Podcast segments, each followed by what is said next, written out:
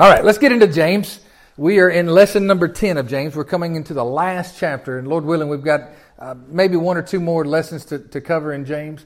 Uh, obviously, it is loaded, loaded, loaded. We're talking about everyday believer stuff. James is helping us out on what it means to live for Christ. Today, we're going to talk about the idea of the judge is standing at the door. All right, so a little bit of review from last Sunday. Uh, so James has got this unique perspective on Jesus. Anybody know what James's relationship is to Jesus? What, what is it? He's his half brother, right? They, they share the same mother. James is the son of Joseph and Mary. Uh, so he grew up with Jesus. Isn't that amazing? But he didn't become a follower of Jesus until after the resurrection. So that's, that's, uh, that's kind of interesting, isn't it? But it's obvious that James was a, James was a sold out follower of Jesus. It's obvious. He, he believed Jesus. He followed Jesus. And one of the things that makes it real obvious is in this letter that he writes, he, he alludes to what we call the Sermon on the Mount, which is Matthew 5, 6, 7, over 20 times in these five short chapters. I mean, time after, we're going to see some of it today. Time after time, he, he refers back to those teachings that Jesus had, writes them to the people that he's trying to help. So last week, in the latter half of chapter 4 of James, uh, we looked at this phrase called Lord willing. Everybody say, Lord willing. We talked about putting that into our minds and to, to put that into our, our, our conviction that, you know, I, I, I, will be there tomorrow, Lord willing. I will go and do this, Lord willing. And the idea is, is, it's not that we're just learning a new phrase to create some more Christian language or Christian lingo. It's, it's that we're putting in mind that our lives are to be filtered through the plans and purposes and the will of God. That's what we're talking about. And I don't know how I missed it last week. I, I just don't know how I missed it. But this idea, you know, we, we've got this idea right here. We know this, this saying, Lord willing, and the creek don't rise. You know, in fact, every Sunday we're having church, Lord willing, and the creek don't rise. As you know, the creek has risen several times since we've been here the last three years. So, and probably many times since you've been here in your lifetime. So, Lord willing. So, we're, we're, we're learning to be mindful of God, His will, and what He wants in any given situation. All right, so now we're going to segue into chapter 5, and we're going to read the first 12 verses. Not going to be able to cover all the details, uh, but I pray you would put some thought to this throughout your week this week. All right, so verse number 1. You ready? Come on, let's read together.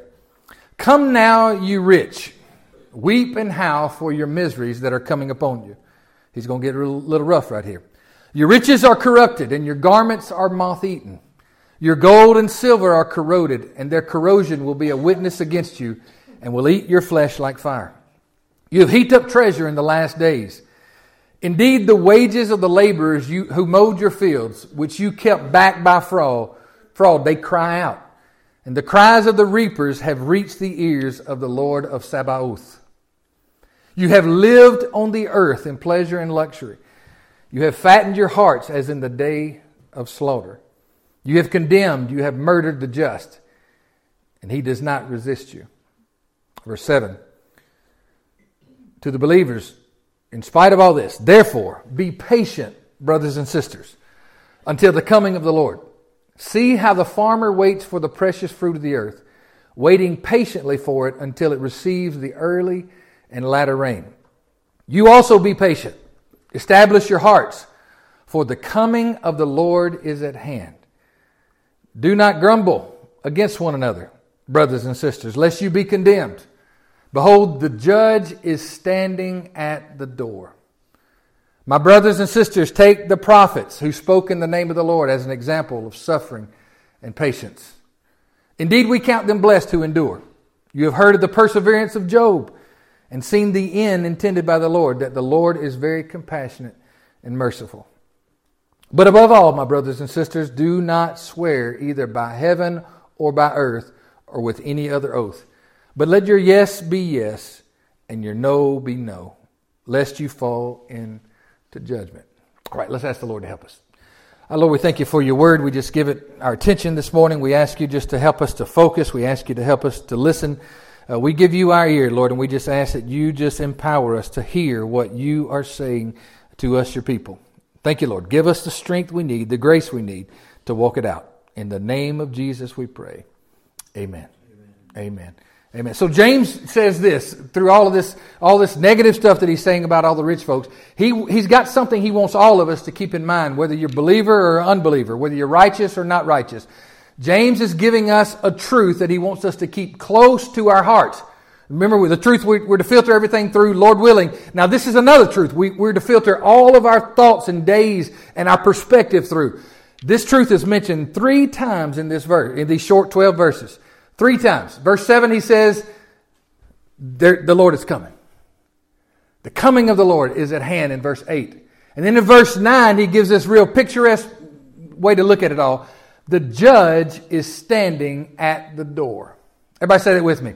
The judge is standing at the door. So this truth is going to be a warning to the unbelievers. Say, hey, you need to check yourself. There's something coming. There's somebody coming. But it's, it's on, on, the flip side of the coin, it's a warning to believers, but it's, it's a hope. Uh, warning to the unbelievers, but it's a hope to the believers. All right, so now look, think about this image right here. The judge is standing at the door.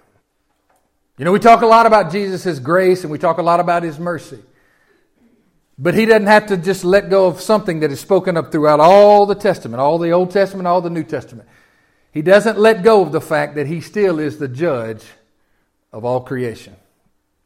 That Jesus is the judge of all men and women, and all men and women who have ever lived, young, old, rich, poor, doesn't matter if you're the king, it doesn't matter if you're the, you're the peasant, it doesn't make any difference. Everybody will stand one day before the judge.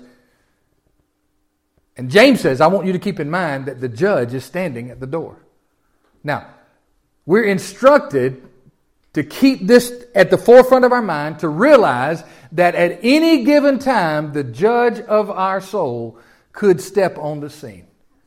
If someone is at the door, what does that mean? If someone is at these sanctuary doors right here, what does that mean? They're about to come in. So there's this picture that we're to have about the coming of the Lord that at any given moment, Jesus could make his appearance on the scene. Now, for some, that's going to be a terrible day. For others, that's going to be a terrific day.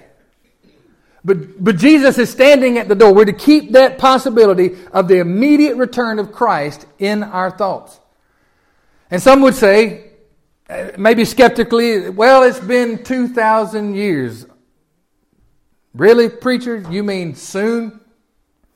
That Jesus is to return soon? Well, that's the way he framed it up. That's the way he wants us to think about it. But because you remember the, the stories in Matthew 24? The story of, of the ten virgins that have the oil in their lamp, and, and five of them have enough oil to wait for the time of the wedding feast. Uh, the other five don't have enough oil in their lamp. And the master of the wedding feast comes, and the bridegroom comes, and boom, they're left out. They weren't ready. And then, then we got the parable of the talents that come right, right in that same neighborhood. The parable of the talents. Be ready because God will come and see how, how you, you've spent your wealth, how you spent your life, how, you, how you've used your talents and resources and all that kind of thing. We are to be mindful because we don't know the day or the hour. So be ready. It's an old song we used to sing. Remember this old tune said, Soon and very soon we are going to see the King. Soon and very soon, we are going to see the King. Hallelujah. Soon and very soon, we are going. Y'all remember that song? Y'all remember that old song? What's that? Andraé, Andraé Crouch. That's exactly right. Hey, he's one of my favorites. uh, so how, how could God say, I'm coming soon or I'm standing at the door when it's been so long? Well, you got to understand this perspective about God. God's an eternal being. You know what time is to him? It's nothing. He created time. I mean, that's, that, this, this kind of stuff will blow. He, he's, he's an eternal being, so time is, is very relative to him. It doesn't even matter. It's not like us. He's not aging. He's not getting older. He's not wondering if he can hang on till, it, till the time comes. He, he is an eternal being. But unlike him, we are finite beings. We have a beginning and an end. So soon is the way God wants us to see it. Now, here's, here's the thought Are these the last of the last days? Well, I, every preacher that's worth his salt would say yes. We believe that these are the last of the last days. The last days actually is a, is a time frame in the Bible that started when Jesus was crucified and resurrected. The last days started at that point in time, and we're living in the last days. But are these the last of the last days? Well, to be honest, we're, we're not sure. But I can promise you this it's closer than it's ever been. It's closer than it's ever been. So, so these may or may not, we don't know. Jesus just said, be ready. Be ready because I'm coming. We may or may not be in the last of the last days. I don't know. I don't know. There may be another thousand years of all this madness to endure. I, I don't know. I don't know. But I do know this. These are your only days. I know that much. Whether they're the last of the last days, prophetically, eschatologically, eschatologically speaking, I'll get that word out in a minute. That's a big word. Don't try this at home. get your tongue in it tonight. are these the last of the last days? I don't know, but these are your and my only days. And this is going to be true of all of us. Either the king will come for you in the clouds, or he will come for you through the avenue of death. So either the king will come or you will go. But we're all going to meet the king. We're all going to meet him. And I promise you, beloved, both of these events, his coming and your going, will be sooner than you think. I promise you. So he hands out, in light of all this idea, the judge is standing at the door. The king is coming. He's coming and he's going to settle accounts he gives a warning. As, as we just read, those, those first six verses, they were pretty tight. They were pretty pointed. It was, it was directed with, as a warning to the unbelievers, specifically the rich and the powerful. And the key thought that he wanted us to know for all the folks that are maybe in charge and all the folks that think they pull the levers of power and the levers of time and, and they control all the things that are happening, he said, I want you to know one thing that's very important. It matters to God how you treat people. You know, to God, you know what the most precious thing He has? It's His people. He sent His Son to die for His people. He loves His people. He loves all people. And it matters to God how you treat them. So He speaks to these folks, and, and it's like, are you one who empowers people and enriches them, or are you one who oppresses and keeps your foot on them? What, what kind of person are you? That's what he's speaking about. Are you one who blesses others? Or are you one who tries to control and manipulate others of, so you can gain out of their, their life and out of their labor? What kind of person are you? So James speaks direct, directly to the rich and the powerful of society. Now, who would this include? Well, it would include the politicians, the judges, the business owners, professional people, wealthy folks, what we may call the movers and the shakers in our communities. And he gives a stark warning. Now, what is their problem? But the problem is not the money. The problem is not the authority or the power or the influence. God wants to raise up people to have good influence on people. God wants to raise up people to be blessed. And in fact, Abraham, he told Abraham, I'll make you rich as any man ever lived. And Abraham was a wealthy man. God wants to impart wealth so that it can be used properly for the sake of his kingdom. The problem's not the money, the problem's not the power, the problem's in how you use it all, right? If I had a thousand dollars and I laid it here on the pulpit, you know that, that money is is amoral. It, it doesn't it's it's just there. It's just a thing. But how you pick up that thing and how you use that thing, that's what matters about that thing. Right?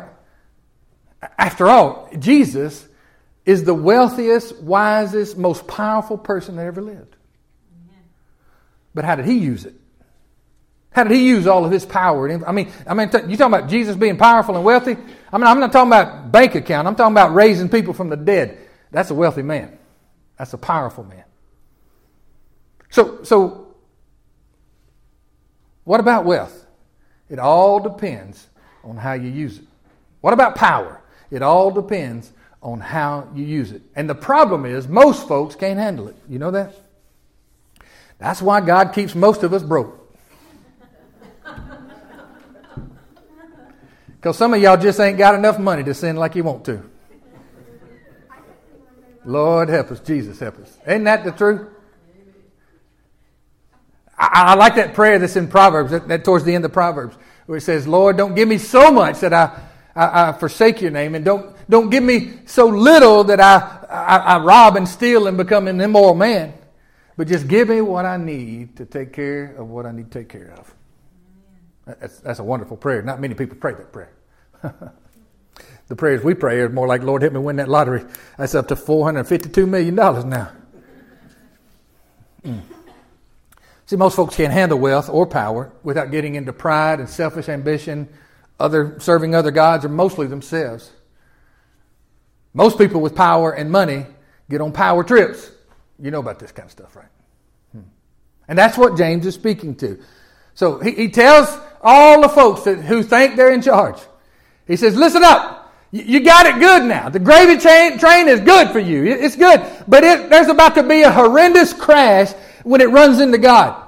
Because here's why. The judge is standing at the door. You got all your jots, I's dotted and T's crossed. You got all that stuff taken care, care of. You got all your accountants. You got all your bank accounts. You got all your portfolio. But there's something you have failed to consider. And that's the day of judgment is coming. That's what James says. And he speaks very candidly, very, very forcefully right here. And he says, in light of this idea that Jesus is coming, you should weep and howl. That, that is the highest kind of expression of grief that you could put into words. That you should be so terrified that it would keep you up at night and you would literally groan in your soul. Because what's coming is going to be the most miserable day you've ever experienced. That will transition into a miserable eternity. And then he lists all kinds of stuff now. Here's why you will be harshly judged. Number one, because the way you treated people while you climbed the ladder, the ladder of success, you know. While you built up your wealth, you stepped on a lot of folks to get there. That's who he's addressing. Now, not all rich folks have done that. I have to admit, I've met some rich folks that have been some of the most generous people in my life. But for the most part, that's not the way it happens. You know what I'm talking about. And he says, You've been corrupt in how you dealt with people. Therefore, your wealth, it's, it's just absolutely tainted. It's tainted, it's, it's ruined, it's corrupted. And all your luxuries will be destroyed. It's a pretty strong word, isn't it? And look, look at the wording that he gives right here, these phrases that he gives about all the things that's going to happen to all the accumulation of wealth that's happened that, that looks good. You know, we, we surf the houses, you, you watch the TV shows, uh, Lifestyles of the Rich and Famous is what was when I was growing up. You remember that guy? What was that guy? Robin Leach was his name. And he had that beautiful British voice or whatever it was. And the lifestyle of the rich. Yeah, it was just, and we watched the show. We watched it all because we admire it. But all that luxury, he said, all your riches are putrefied. What, what's something putrefied? It's just runt, isn't it? It's just nasty. It just stinks. All your riches putrefied. Your fine clothes that you got and you spent all this money on, you had them finely tailored and all that kind of stuff, and you think you're looking good and dressed to the nines, you good. All those fine clothes, they're moth eaten. They're just ruined. Your gold and silver will rust away. All your, all your memories, this is your conscience. Your conscience will eat you up like fire to a piece of meat, is the way he describes it. Kind of what Jesus says, the worm dieth not, kind of thing, you know, that, that kind of idea. And he, he, he's not done yet. He says, You've been self serving, you've been greedy with all your power and wealth, you, you've made it a trophy, but on the day of judgment, your selfishness will stand as a witness against you before the judge of your soul. It's something to think about now. Especially if you've been blessed to any measure, which we all have. So the indictments against them, see, this is the judge standing at the door. He shows up with the indictments. This is what's against you. You frauded people out of money. You've underpaid your workers so that you can overpay yourself. The cries of the ones you've taken advantage of have come up to me. I, I heard them. I heard them crying. I heard them crying about the heaviness of the weight you put upon them. And he said, and there's somebody you forgot. You thought you could take advantage of these people because you thought that they were weak and powerless and it wouldn't matter. But they have a defender that you didn't know anything about. And the defender is the Lord of armies. The Lord of Sabaoth is what it is. It's not a misprint. It's not the word Sabbath. That's what you look at that and you think, oh, they misspelled Sabbath. God bless them. They wrote that in the Bible. That's why I got that Bible for $10. no, that's not what it, that's not what it is. It's the word armies. It's, it's, they just didn't translate the Hebrew, transliterated it. It's the Lord of armies, or we would call him the Lord of hosts. He will defend them. He has heard their cry. He, he continues with the indictment. You've lied, you've cheated, you condemned, you canceled people on your way up to the top. Does any of this sound familiar, like what's going on from people in power? Does anybody want to send them James chapter 5 and say, hey, y'all up there in D.C., you need to read James 5. There's somebody coming you ain't thought about. But we don't need to go to D.C., we probably just need to go to your house. Don't we? Hmm. Somebody needs to hear it there too including myself. He said, You lived in luxury here on earth,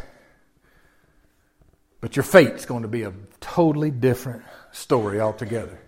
And of course, all this is unless you repent. If you repent, follow Jesus and correct your behavior, that you, will be right. But the wording he uses right here is, is pretty colorful. He says, You have fattened yourself for the day of slaughter. You know how you do the cow, you know, whatever you're going, the, the pig you got, the, whatever it is, you, you, you fatten him up so he's real good for the eating, right?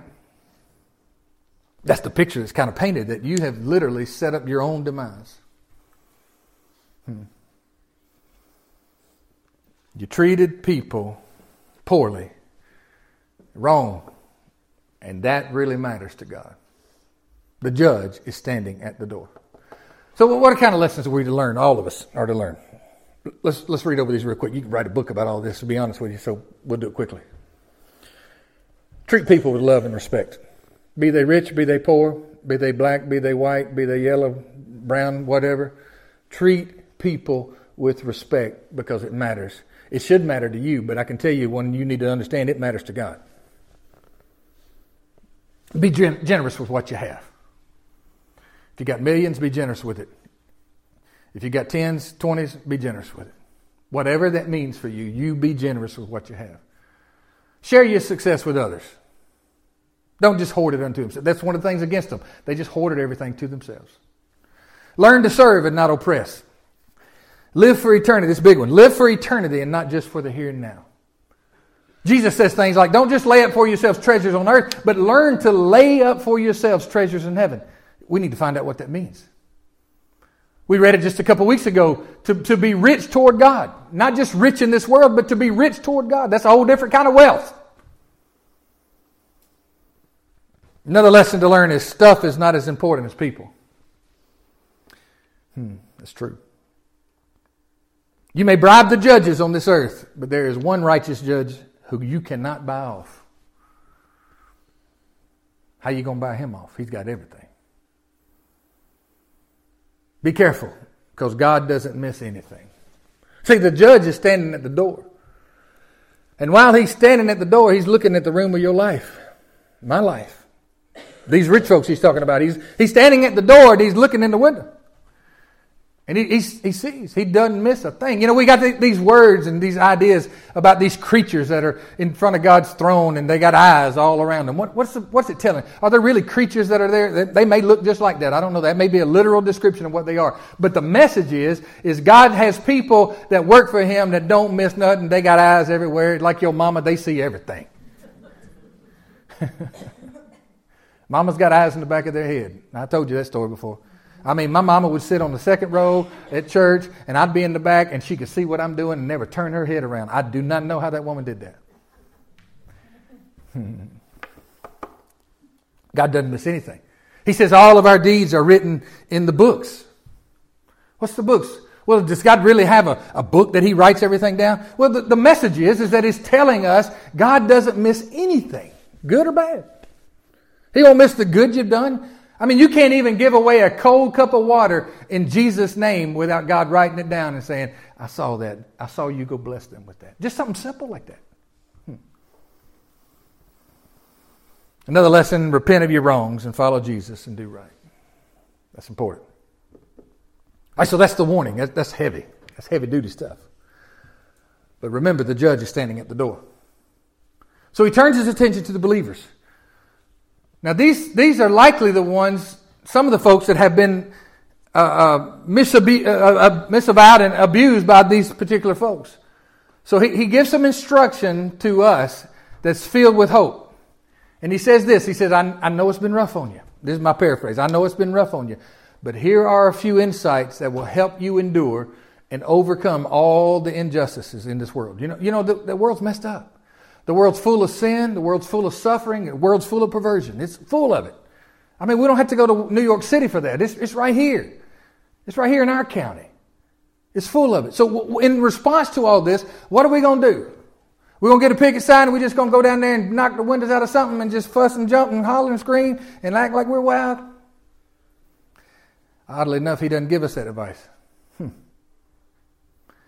Well, the first thing I want to share with you, it, he, at the bottom of the, the chapter, he begins to talk about something about, in, in light of all of this stuff, use your words in the right way. James has got a lot of talk about words, doesn't he? We talked about chapter 3 about taming the tongue.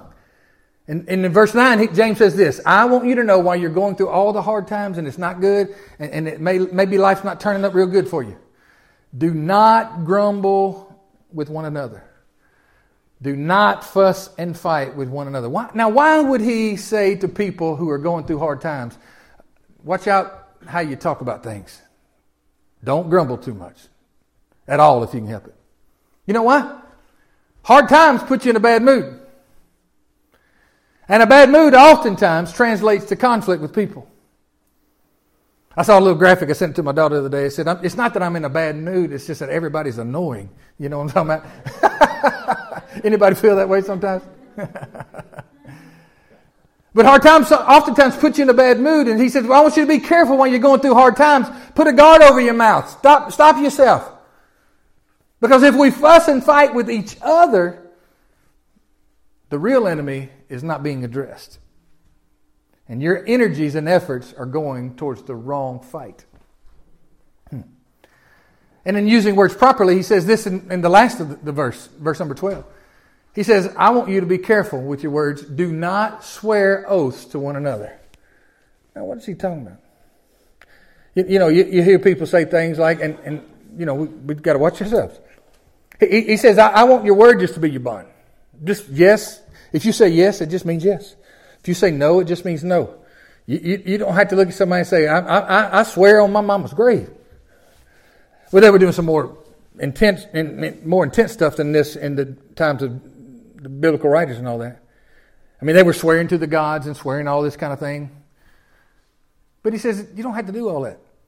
Be careful. Do not use your words. This is what I get out of it. Do not use your words to try to manipulate people.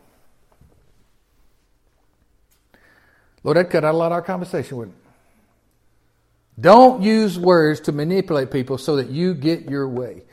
Just simply don't, don't, don't have to smooth it, don't have to preface it, just yes and no. Jesus says that in the Sermon on the Mount. Hmm. So use your words properly while you're going through all the trouble. All right? So James starts to talk about our favorite subject. He talks about patience. Everybody say patience. And I'm going to need about 15, 20 more minutes for that patience. All right? He, he talks about patience. Verse 7 and 8, he says this. Read it with me. Therefore, be patient, brothers and sisters. I always say brothers and sisters when I see that because that's the, that's the spirit of what it's addressing in, in the whole congregation. Therefore, be patient, brothers and sisters, until the coming of the Lord. So take note, there's that word patience. Have we heard James talk about patience before? That's chapter 1, way back a few months ago when we were talking about it. He talks about counting it all joy and being patient while you're going through trouble. So he's coming back to that same subject. Verse 8 you also, read with me, you also be patient. Establish your hearts, for the coming of the Lord is at hand. Notice that he ties patience with this idea of the coming of the Lord. There is a connection. So, what is patience? What, what is establishing your heart? What is that? that, that, that that's, like, that's like making a decision, putting your foot down, and saying, I'm heading in this direction. This is where I'm going. I'm going to serve Jesus no matter, we say like this, come hell or high water, I'm going to serve Jesus no matter. That's establishing your heart. Is where you make a solid decision and you point the direction of your heart in a place and you go after it. And he says this establish your hearts in the faith, basically. Hmm. Patience. What is patience? Tell me. Tell me, what's patience? Being able to wait. How, how many had trouble with that idea? You can't even talk about it. See, y'all can't even talk about it. What's the matter with you? Not being able to wait, you have no choice but to wait. It's the attitude you wait with. Ah, that's good. It's, it's, it's not just waiting, it's the attitude that you wait with, too. Most people need a lot more of it. Yeah, some, most of us, I won't just say them, most of us need a lot more of it, don't we? But some folks just get on my nerves. Why are you still sitting at this red light? You understand what I'm talking about? Anybody like that? Nah. Anybody like that? Anybody over on this side like this? Anybody I'm living with like that? Okay, never mind. That's I shouldn't say living with my wife. I should say, let's clarify that for the sake of the, the people that don't know us and can't see where I'm pointing. Lord have us. All right. He talks about patience. He, he gives us three examples of patience.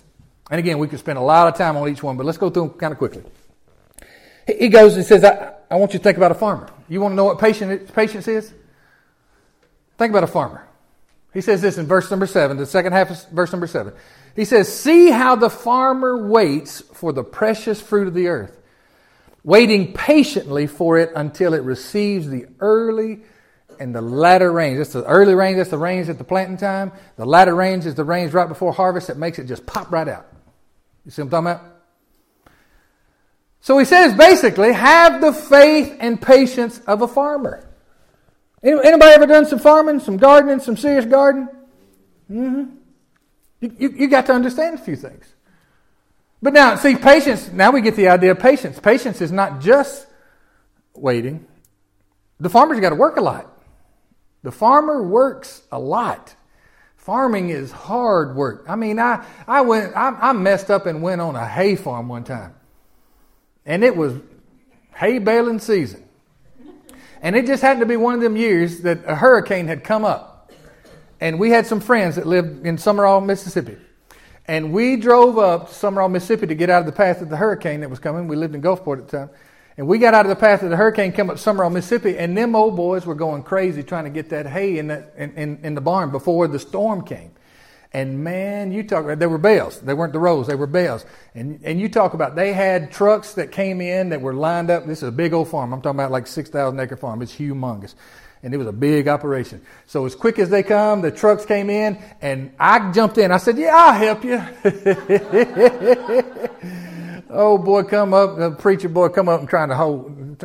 So I'm all day long, I'm, I'm grabbing and slinging and slinging to the next guy, slinging to the next guy. You know how much a, a, a hell of a, a of hay, that's about what it was. that's about what, sorry, little slip there. you know how much a of hay weighs? Well, after the 4,000th one, it weighs a ton, I can just tell you. You don't mess with no country boys. They are strong, I can just tell you right now. yeah, that, that's right, right. Farmer, farmers work. It's hard work. It's going to be hard work for you to be patient and to keep these things in your mind while, while you're seeing what you're seeing. You got to learn to work and to walk by faith and not by what you're seeing in all this crazy world that's gone mad. So you work. That's part of patience. You work. You plant the seed as a farmer. You wait. And while you wait, are you just in there playing games on your phone, twiddling your thumbs? No, no, you're not waiting like that. While they wait on that seed to pop up, they're looking for weeds. They're checking temperatures. They're checking moisture. They're, they're, they're, they're making sure the, the, the pests don't get the stuff. They're making sure the deer don't come and eat the crop. They're waiting and they're working while they're waiting. You see what I'm talking about? This is an idea of patience. Jesus said it like this You occupy, you, you work, You work this occupation of kingdom work that I've given you until I come again. That's patience. That's part of patience. And you work and you work while you wait and you wait and you work and you wait and you work until it's harvest time. And then you reap the harvest. Now, what, what, what if the farmer tries to rush the process? What if the farmer gets impatient he goes out there and he digs up them beans and said, Are y'all growing? What's going to happen to them beans? They're dead. Right? So, what does the farmer know? The farmer knows a few things that you need to know. I need to know. He, he knows that his work is vitally important to the process. But he knows he's not the only contributor to the process. He also knows that God's work is important to the process. And in every endeavor, in this kingdom endeavor, there's your part and there's God's part. God won't do your part and you can't do God's part. But you partner together with God, and the wise farmer knows in patience, if he works and he does what he's supposed to, he trusts God to do what he's supposed to, your part, God's part, boom, miracle harvest. Look at that. See what I'm talking about? See, a farmer, he knows something else. He knows how things work. He knows to trust the process. Do you know that? Do you know that you can trust not just the process, you can trust the God who oversees the process? Some of you have been dealt some tough stuff. Do you know even in your tough stuff you can trust God? Even, even when you can't trace Him, you can trust Him? That you can trust Him in His process? You can trust Him? That's patience. That begins to produce patience in us. Why does a farmer do all this? All this working and waiting, all this patient labor. We can call it that. He knows that the reward is worth the labor. Say that with me. The reward is worth the labor. If you keep that in mind, the reward is worth whatever price I've got to pay, the reward is worth it. You keep that in mind, you will be a patient soul. It begins to develop in you. He, he speaks to somebody else. He says, Here's another example I want you to follow. This is a big one. Big shoes right here. The prophets. The prophets. Verse 10, he says, Take the prophets. Put the prophets in mind. The prophets. Who, who are the prophets? Name me some of them. Name me some of them. Come on. Who are they? Isaiah, Jeremiah, Amos, Hosea. We don't know how that Mexican prophet got in there, but he got in that Hebrew book. I heard a preacher say it one time, and it's just stuck in my mind every time I hear his name. That's all right. God loves all people. You know, he was Hebrew. It's, it's a joke. It's a joke. It's a bad one, but it's a joke. So you get the prophets. There, there's a whole list of them in our, in our scriptures, and some that we don't even have names on. But, but think about the prophets. Take the prophets who spoke in the name of the Lord as an example of suffering and patience. Now, were the prophets well received? Not a one of them, really. Huh. In fact, Jesus stands over Jerusalem and he says this as an indictment over his people. He says, You are the people who stone and kill the prophets. Huh. But he said, I, I want you to keep the prophets in mind. Now, what about the prophets? Well, they continued to serve God and they continued to speak truth even in the face of extreme opposition. They continued in the faith. Have the patience of a farmer, have the patience of a prophet. Huh. Willing to sacrifice all for the name and honor of God. A couple words endure and persevere. Hmm. So remain faithful even in the midst of an unfaithful people. That's the prophets. So we got unfaithfulness all around us. We've probably struggled with that in our own lives. But we got unfaithful people all around us. Are you going to fall prey to all of that unfaithfulness or are you going to stay faithful? See, that's the prophets. Are you going to remain patient, believing and knowing that Jesus will return? See, the prophets knew this. Say it with me again. The reward is worth the labor. And you know what the labor was for them? The labor for them was their own life, it was their own blood. But they knew that their own blood was even worth it. And that's a high price. That's the highest price a person could pay. Why would they pay it? Well, the reward. And then the third example, he gets to our buddy Job. Anybody ever read the book of Job? It's quite the read, isn't it? You read the first part of the book and you understand it. The second part of the book, all that stuff in between is kind of tough to follow around, all the conversations between him and his friends. He says this about Job. I, I, as patients, I want you to think about Job. Indeed, we count them blessed who endure. It's going to be an important word for Job to endure. You have heard of the perseverance of Job and seen the end intended by the Lord, that the Lord is very compassionate and merciful. Now, Job, he, he kind of has the legendary patience thing down, doesn't he? In fact, people say that, have the patience of Job. Well, whew, that's tough. That's a tall order, isn't it? But he says, keep, keep Job in mind. I want you to th- keep Job in mind when you're thinking about being patient and being waiting and ready for the Lord. All right? Job was tried beyond imagination. We don't have time to get into the whole story of Job.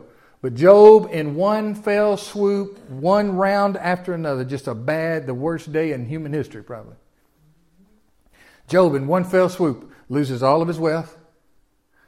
And on top of all that, he lost all his kids. They were in a house party, and a tornado hit the house, killed every one of them. Boom. Then Job loses his health. He goes through a health crisis. It takes him to his knees. His wife, she's struggling with this whole idea. Job loses all of his friends. His friends don't understand what's going on in his life, and Job is standing there in the darkness of the worst time of human history, probably, outside of Jesus. And he's standing there in the dark alone. But this is the testimony that's said about Job. In all of this, Job did not sin nor charge God with wrong. That's amazing. Hmm. See, that's, that's a patient soul right there. That's a soul that's seeing all the bad, but they're patient because they know something better is coming. That's Job. He lost it all. He did fuss a little bit now. You get in the book of Job, he fussed a little bit. He fussed at the folks that were ta- trying to accuse him of stuff, but he fussed with God too a little bit. You can't go through that kind of thing and not have a little bit of pushback on it. He lost it all, but Job remained faithful and received a double reward. See, this is what Job knew. See, you read the story of Job and you'll get the same idea out of it. The reward is worth the labor. The reward, say that with me again. The reward is worth the labor. So, what does patience look like? It looks like the farmer, looks like the prophets, looks like Job. Hmm. So, so, how can you and I be more patient? more trusting, more faithful as we live in a perverse generation. And it is perverse, and it ain't getting better. It don't look like. It's perverse. They perverted everything. They perverted marriage. They, they're perverting gender and sexuality. They're perverting, they're calling good evil and evil good, perverting all kinds of stuff. You just, you just turn your TV on, you just look at some folks that work for these folks, just perverted as you can be. Uh, I can't even say it right. I can't even say it in this building, really, what I want to say, or, or even to describe them. It's ridiculous. Everything's gotten perverted. And we're living amongst a perverse generation. So, how can you and I stay faithful amongst this godless generation? You got to keep this truth in mind. The judge is at the door. The judge is at the door. Jesus is coming again. Don't lose sight of that fact that Jesus will return. And when he returns, he's going to set every wrong right and he's going to reward everything that is right. The judge is at the door. Jesus is returned. You want to be more patient? You want to be more faithful? Do not lose heart with the fact that Jesus will return. And it will be severe punishment for the unrighteous and eternal joy for the righteous. And you will choose which side you'll be on. So if you really understood this, if, if, if I really understood this, going back to the context of our 12 verses right there, if we, who, who would you mistreat if you really understood that the judge is at the door? What, what would you be doing? Who would you be shacking up with? Mm-hmm. What would you be drinking? Who, who would you be hateful to? Who would you be talking about and gossiping about if you knew the judge was really? See, we lost sight of this we lose sight of this and we down spiral and we fall into traps and trouble and sin. So if you really understood the judge, is at the door, what sin would you be committing? How would you manage your time and resources if you really thought and understood the truth? The judge is at the door. Amen. Let's pray. Lord, help us. Help us, Lord. We get rocked to sleep by this world and all the chaos of it and just some of the business of our life. We get rocked to sleep. And I just thank you for this word from James to just kind of shake us out of our lethargy to say, hey, don't, don't forget, Jesus is coming back. Just like he said he was. He's coming back. You don't worry about times and seasons and when. You just be ready. Thank you for that, Lord. Thank you for that reminder. And I pray you to help us to ready ourselves, whatever that may mean for each person. Maybe you're here this morning and or you're listening to us through Facebook or something, some other avenue. Maybe you know you're not right. Maybe you know you're far from God. There's somebody you hadn't considered in your life. And that's what James keeps calling the judge. The judge is at the door. Maybe you're here, you're not right with Jesus. You need to get your life right with Jesus. It's the most important decision you'll ever make in your life. Anybody here this morning say, Pastor, this is me? Or maybe you're on Facebook, you can drop me a message and say, hey, that's me. I need you to pray for me. Say, Pastor, I, I need to get my heart right with Jesus today. And anybody across the building? Anybody? Yes, ma'am. Yes, ma'am. Yes, I see that hand. Come on, everybody, just pray with me. Dear Lord Jesus, I ask you to forgive me of my sin and to cleanse me from all unrighteousness. I believe that you died and rose again for me. And Lord, I give my life to you. Be my King, be my Savior. And with your help, I'll serve you the best I can. Amen. Amen. If you prayed that prayer this morning, maybe you prayed it for the first time, or maybe you needed to renew some things. I'd like to talk to you about it. Sandy and I would love to pray for you, love to help you along your journey. And, and you, beloved, believers, listen, do not lose sight that Jesus is coming.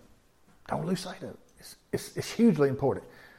In fact, the, the scripture says, He who has this hope purifies their life. They purify themselves. It, it's, it, it's huge towards our uh, morality. It helps us stay on track. Amen. Don't lose sight. And see, because this world is so out of whack, how's it going to get right? Well, the King's going to come make it right. We keep that in mind. You got it? And remember, the reward is worth the labor. Whatever price you got to pay, it's going to be worth it. Amen.